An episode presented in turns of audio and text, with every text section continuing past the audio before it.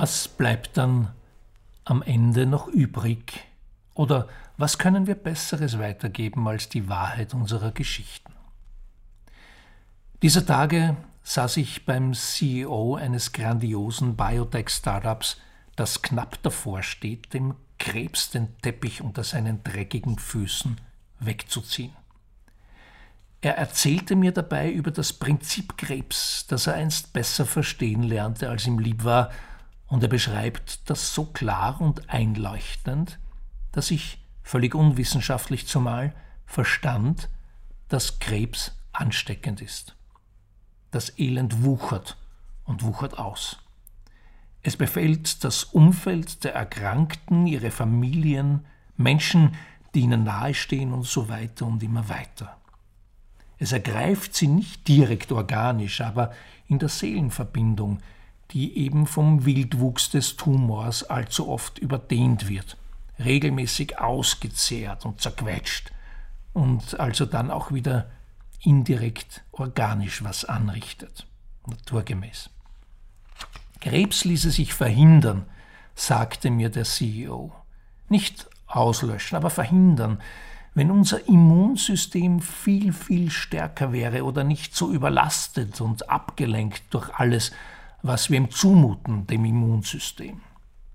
Dann könnte es nämlich den Zellmüll abtransportieren, solange er noch Zellmüll ist und nicht Krebs heißt, und niemand würde groß was bemerken oder gar daran leiden. Er erklärte mir, dass es so viele Krebsarten gibt, dass sich keiner wirklich auskennt und jede davon eine eigene Therapie braucht.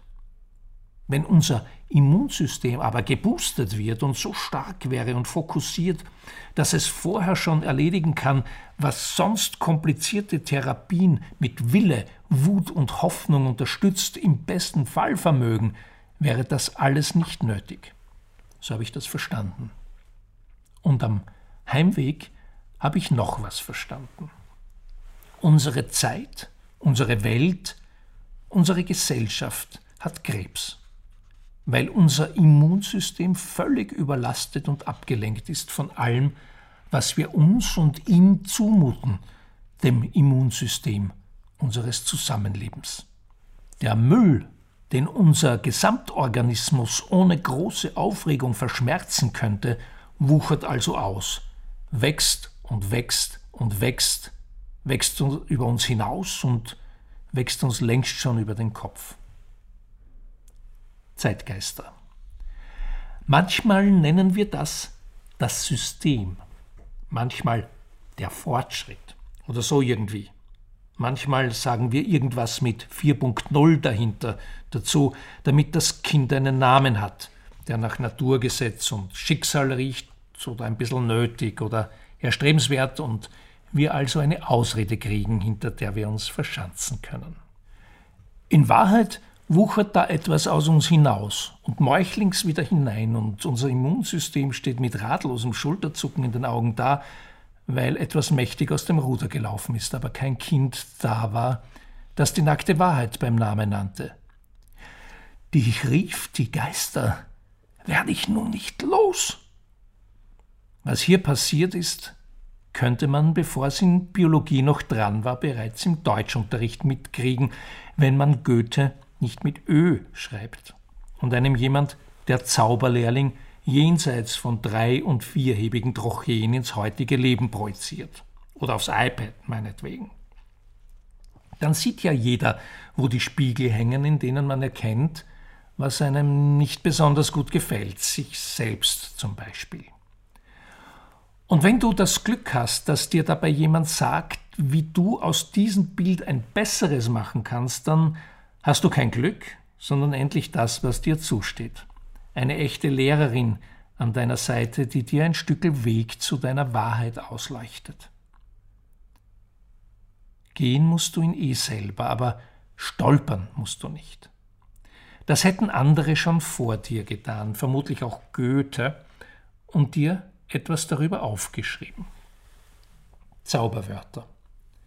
Das, was wir verstehen, geben wir weiter an die kommenden Generationen, jenseits von Fachwissen und Expertise, in unseren Geschichten, Mythen, Stories, in Sachbüchern, die anstoßen, in Theaterstücken, die vor Augen führen, in Filmen, die mit bewegten Bildern bewegen, in Generationen überdauernden Wahrheiten, in Erzählungen zwischen Buchdeckeln als Lyrik und Lyrics.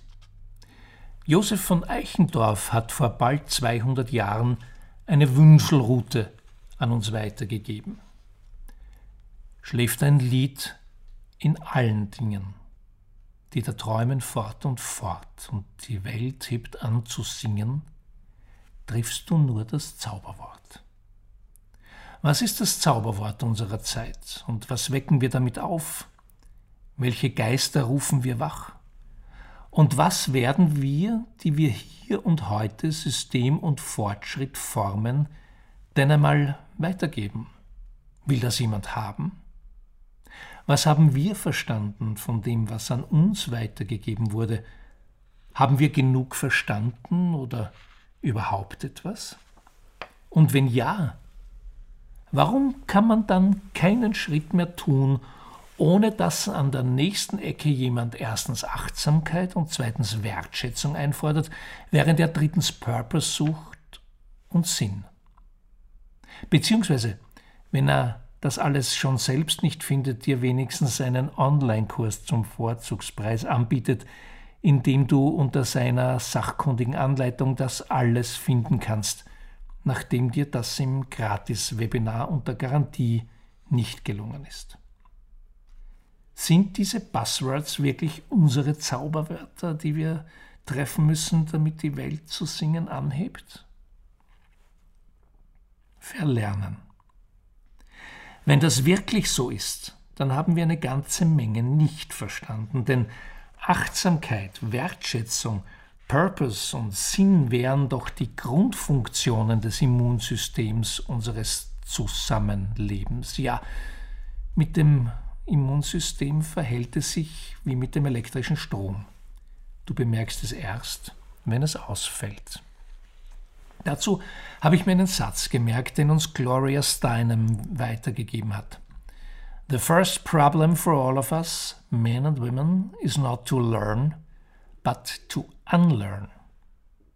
Zum Glück hat Antisthenes schon 400 vor Christus das Nützlichste, was wir im Leben lernen können, ist zu verlernen, was unwahr ist, weitergegeben. Achtsamkeit und Wertschätzung müssten wir gar nicht lernen, sondern das Gegenteil verlernen, also im Sinne des klugen Dalai Lama verlernen, Dinge zu lieben und Menschen zu benutzen. Schläft ein Lied in allen Menschen quasi. Purpose und Sinn heißt es. Purpose und Sinn, was immer das für jeden von uns konkret bedeutet, erzeugt unsere innere Geschichte, die wir uns selbst erzählen. Wer bin ich? Und wenn ja, warum? Unsere Werte sind die Zauberwörter, mit denen wir sie aufwecken. Zauberwerte. Wenn man bedenkt, dass es rund 130 Werte gibt und bislang etwa 108 Milliarden Menschen auf Erden waren, dann kann sogar ich mir ausrechnen, dass einige von uns mit denselben Werten auskommen müssen. Die Erkenntnis, dass die meisten von uns dieselben Zauberwörter kennen und somit ganz automatisch ein gemeinsames Lied anstimmen können, liegt auf der Hand. Wachstum ist übrigens kein Wert, Wachsamkeit hingegen schon und ein vitaler Bestandteil unseres sozialen Immunsystems noch dazu.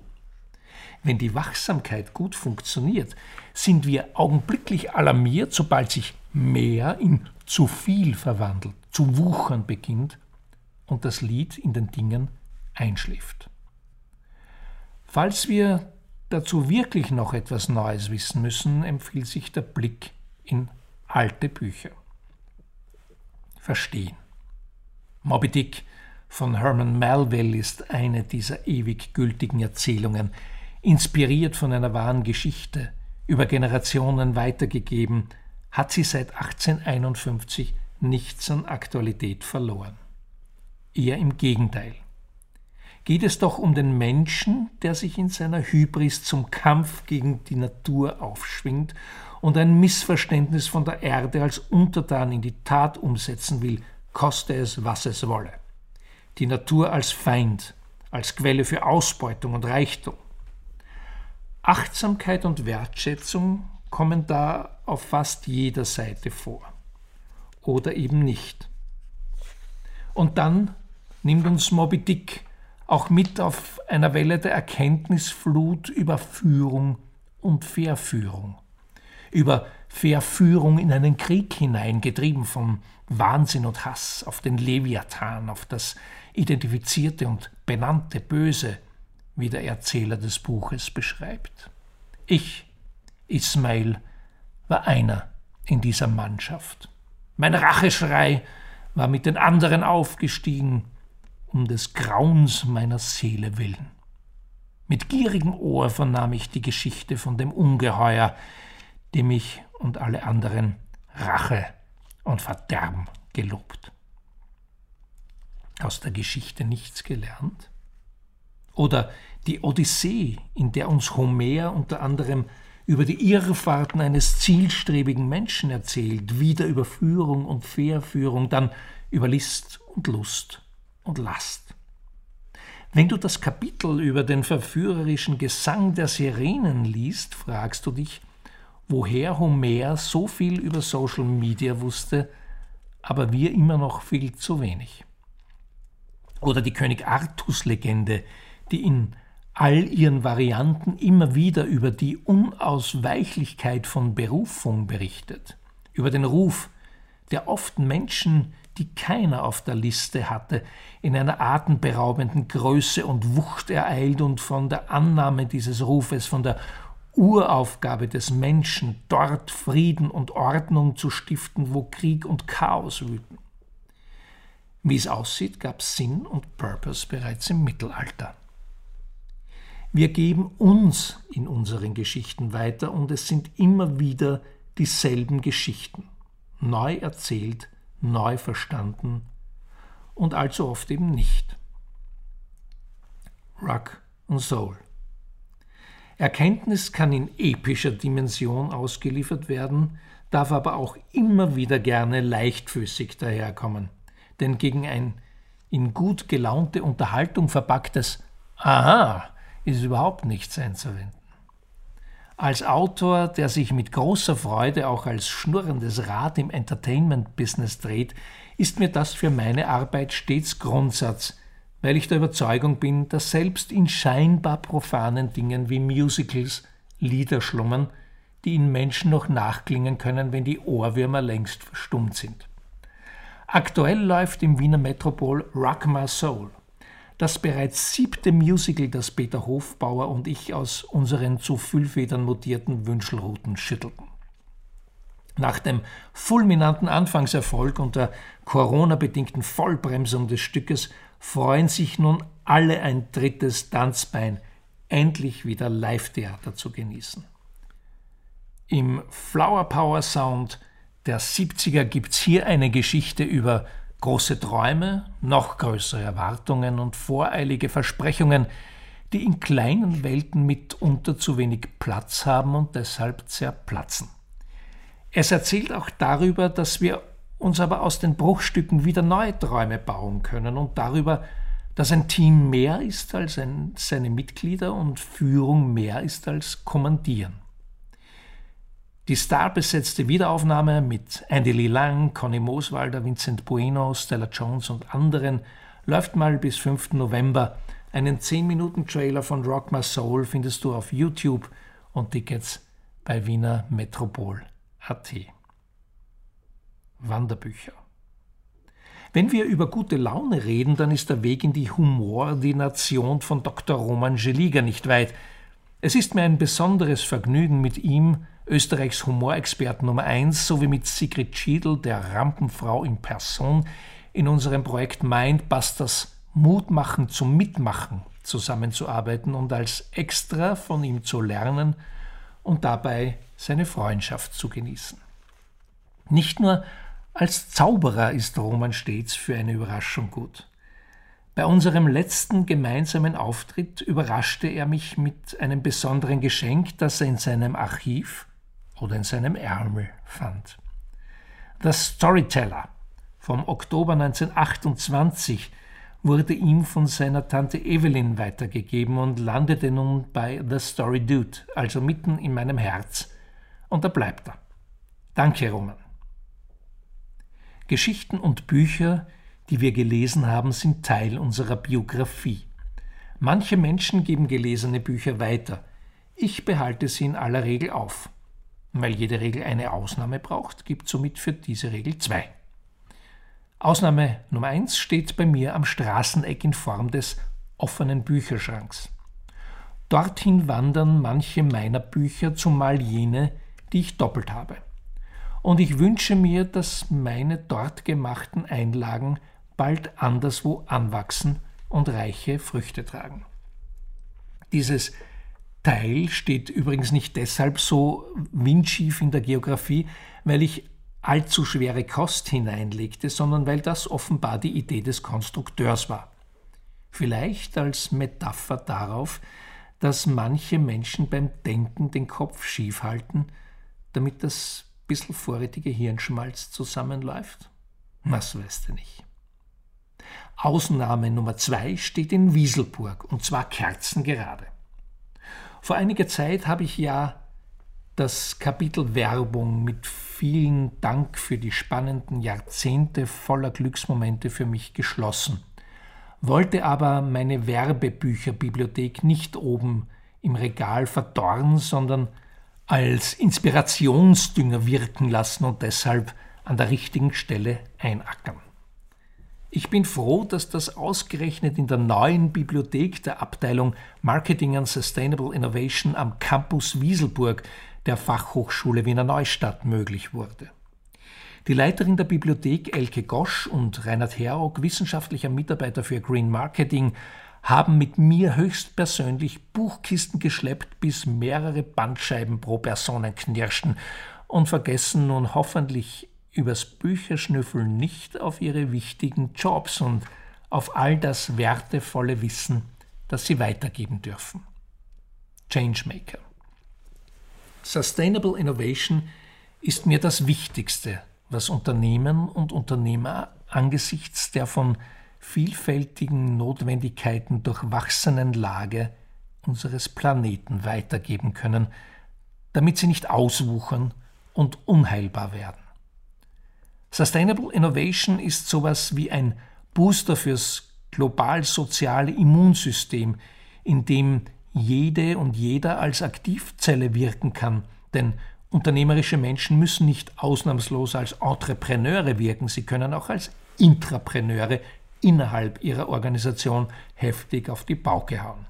Everyone, a Changemaker. Darüber und über Mentorinnen und Unternehmertum, das allen nützt, konnte ich mich mit Marie Ringler unterhalten und du kannst in der aktuellen Folge meines Podcasts bei diesem Gespräch dabei sein. Marie Ringler ist eine, die für Social Entrepreneurship brennt. Als Gründerin von Ashoka in Österreich und mittlerweile Europadirektorin dieses weltweit tätigen Netzwerks kennt sie die Bedürfnisse und die Hoffnungen der steigenden Zahl von Sozialunternehmerinnen, also jenen Menschen, die mit unternehmerischem Herangehen gesellschaftlich notwendige Verbesserungen angehen Unternehmerinnen, die ihren Erfolg zuerst an ihrer Wirkung in positiver Veränderung für die Gesellschaft messen und nicht an Gewinn und Shareholder Value. Als Mitglied des Mentorinnenpanels in der TV-Sendung Zwei Minuten, zwei Mentoren bringt sie deshalb allererste Expertise ein, wenn junge Visionäre ihre großen Ideen präsentieren und nach Unterstützern suchen. In meinem Podcast erzählt sie, was hinter Social Entrepreneurship steckt und weshalb das einer der wirkungsvollsten Hebel ist, die es auf dieser Welt zu hebeln gibt. Changemaker, aufgepasst. Schläft ein Changemaker in everyone, die da träumen fort und fort und die Welt hebt an zu singen, triffst du nur das Zauberwort, würde Josef von Eichendorff sagen, wenn er besser Englisch könnte. Changemaker.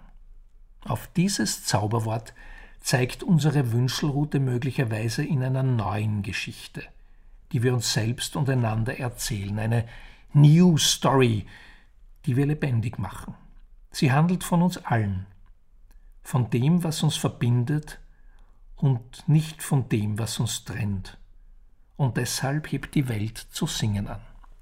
Die New Story handelt von dem, was wir heilen, von dem, was wir weitergeben, damit es so behutsam wie kraftvoll weiterwächst und nicht um seiner selbst willen wuchert.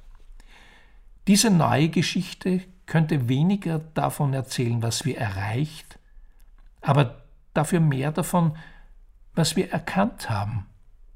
Diese neue Geschichte erzählt weniger davon, was wir verwirklicht, aber mehr davon, wie wir uns verwandelt haben. Sie handelt nicht davon, was war, sondern von unserer Wahrheit. Das ist unsere innere Geschichte, die Story, die in uns allen schläft. Sie boostet unser Immunsystem gegen Verführbarkeit, sie schützt unsere Würde und sie ist letztlich alles und auch das Beste, was wir weitergeben können, wenn wir sie denn aufwecken. Meine Großmutter, die alte Story Dudette, hat über diese Dinge ein Lied geschrieben. Es heißt No Story, No Glory.